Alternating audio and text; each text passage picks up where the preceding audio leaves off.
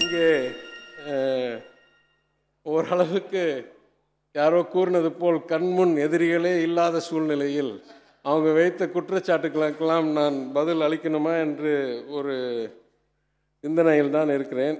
எனினும் அவங்க ஏதோ எல்லா வாக்குறுதிகளும் முழுமையாக நிறைவேற்றிய மாதிரியும் நாங்கள் எதுவுமே செய்யாத மாதிரியும் சொன்னதற்கு ஒரு சிறு விளக்கம் மற்றும் நான் கொடுக்க கடமைப்பட்டிருக்கிறேன். அதிமுக ரெண்டாயிரத்தி பதினொன்று தேர்தல் போது அளித்த நூற்றி எண்பத்தி நாலு வாக்குறுதிகளையும் ரெண்டாயிரத்தி பதினாறு தேர்தல் போது அளித்த முந்நூற்றி இருபத்தோரு வாக்குறுதிகளையும் சேர்ந்து ஐநூற்றி ஏழு வாக்குறுதிகளில் இதுவரைக்கும் அரசாணை வெளியிட்டது. இரநூத்தி அறுபத்தி ஒம்பது தான். பா- சரி பாதி. அப்போ என்ன வித்தியாசம் எங்களுக்கும் அவங்களுக்கும்? எத்தனை சதவீதம் நாங்கள் பண்ணியிருக்கோம்னு இப்போ சொல்கிறேன் ஆனால் எங்களுக்கு என்ன பெரிய ஒரு அட்வான்டேஜ்னால் இன்னும் மூணு வருஷம் இருக்குது அதனால் நாங்கள் இது வரைக்கும் பண்ணதுக்கு மேலே பண்ணுறதுக்கு எங்களுக்கு வாய்ப்பு இருக்குது அவங்க ஆட்சி முடிஞ்சு போச்சு. அதனால் என்றைக்குமே இந்த அறுநூற்றி அறுபத்தொம்போதுக்கு மேலே பண்ண முடியாது என்றதை சுட்டிக்காட்டி எத்தனையோ தனிப்பட்ட வாக்குறுதிகளை சுட்டி காட்டலாம் தென் தமிழகத்தில் ஏரோ பார்க் வைக்கிறேன் என்றார்கள். மதுரையில் தாய் தமிழுக்கு சிலை வைக்கிறேன் என்றார்கள். அனைத்து குடும்ப அட்டைதாரர்களுக்கும் கைபேசி விலையின்றி வழங்கப்படும் என்றார்கள். இன்னும் ஒரே ஒரு குறிப்பு சொல்கிறேன் அவங்க தேர்தல் வாக்குறுதியில் காலை உணவு வழங்கப்படும் என்று அவர்கள் கூறியிருந்தார்கள். இறுதியாக எங்கள் வாக்குறுதியில் இல்லாததை மக்களுக்காக முதலமைச்சர் செய்து காமித்திருக்கிறார். அவங்கள் வாக்குறுதியில் அவங்க செய்ய முடியாததை எங்கள் வாக்குறுதியில் இல்லாத திட்டத்தை முதலமைச்சர் செய்து காட்டிருக்கிறார் என்று நான் கூற கடமைப்பட்டிருக்கிறேன். தேர்தல் வாக்குறுதியை தாண்டி அவையில் என்னென்ன கூறப்பட்டிருக்கு அது எந்த அளவுக்கு முடிக்கப்பட்டிருக்கு என்ற தகவல் எடுத்தால் நூற்றி பத்து விதியின் கீழ் அவர்கள் இருந்த ஆட்சி காலத்தில் நான் ஏற்கனவே இந்த அவைக்கு ஒரு குறிப்பை சமர்ப்பித்துக்கிறேன் அறிக்கையை. மூணு லட்சத்தி இருபத்தி ஏழாயிரத்தி நூற்றி ஐம்பத்தி ஏழு கோடி அளவிற்கு வெறும் நூற்றி பத்தில். மானிய கோரிக்கை கிடையாது விவாதம் கிடையாது எதுவும் கிடையாது. நூற்றி பத்து அறிவிப்பில் நிதி ஒதுக்கு கிடையாது எதுவும் கிடையாது.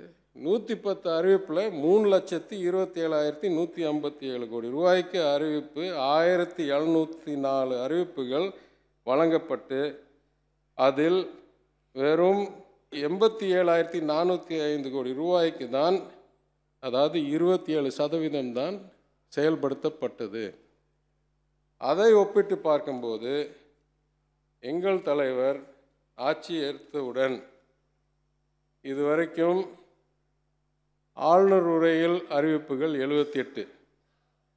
முதலமைச்சர் அவர்கள் செய்தி வெளியீடாக அறிவித்தது நூற்றி அறுபத்தொன்று முதலமைச்சர் இதர அறிவிப்புகள் நாற்பத்தி ஆறு நூற்றி பத்து அறிவிப்புகள் அறுபத்தி ஏழு. முதலமைச்சரின் மாவட்ட அறிவிப்புகள் எண்பத்தி எட்டு. முதலமைச்சர் மாவட்ட ஆட்சியாளர் மாநாட்டில் அறிவித்தது அஞ்சு. நிதிநிலை மூன்று ஆண்டு நடந்ததில் முந்நூற்றி முப்பத்தெட்டு.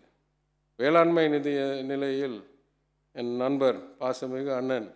அன்பு அமைச்சர் அறிவித்தது முந்நூற்றி முப்பது. அப்போ சிந்திச்சு பாருங்கள் முழு நிதிநிலை அறிக்கையில் வெறும் முந்நூற்றி முப்பத்தெட்டு. வேளாண்மைக்கு மட்டும் முந்நூற்றி முப்பது. கிட்டத்தட்ட சராசரி அதே. எல்லாம் சேர்ந்து மாண்பு அமைச்சர்கள் மானிய கோரிக்கைகள் ரெண்டாயிரத்தி நானூற்றி இருபத்தி நாலு. எல்லாம் சேர்ந்து மூவாயிரத்தி ஐநூற்றி முப்பத்தி ஏழில் இது வரைக்கும் மூவாயிரத்தி முப்பத்தி எட்டு எண்பத்தி ஆறு சதவிகிதம் அரசாணை ஏற்கனவே வெளியிடப்பட்டிருக்கு. குறிப்பாக மாண்பு முதலமைச்சர் நூற்றி பத்தில் அறிவித்தது அறுபத்தி மூணு ஏற்கனவே ஜியோ வெளியிட்டு அரசாணை வெளியிட்டு முப்பத்தி ஒம்பது நிறைவேற்றப்பட்டு இருபத்தி நாலு செயல்பாட்டில் இருக்கிறது அதனால் இந்த தகவலை ஒப்பிட்டு பார்த்தால் எந்த அளவுக்கு யார் வாக்குறுதி மட்டும் இல்லை அவையில் கொடுக்கிற உறுதிகளை நிறைவேற்றுகிறார்கள் என்று தெளிவாக தெரியும். ஒரு பட்டியல் மற்றும் இறுதியாக வெளியிட்டு அடுத்த தலைப்புக்கு போகிறேன் அறிக்கையில் இடம்பெறாத முன்னேற்ற திட்டங்கள். இல்லம் தேடி கல்வி. எண்ணும் எழுத்தும் திட்டம். அனைத்து பள்ளிகளையும் பள்ளிக்கல்வித்துறை அடி கொண்டு வருவது. மக்களை தேடி மருத்துவம். இன்னுயிர் காப்போம் நம்மை காக்கும் நாற்பத்தி எட்டு. கலைஞர் அனைத்து கிராம ஒருங்கிணைந்த வேளாண்மை வளர்ச்சி திட்டம்.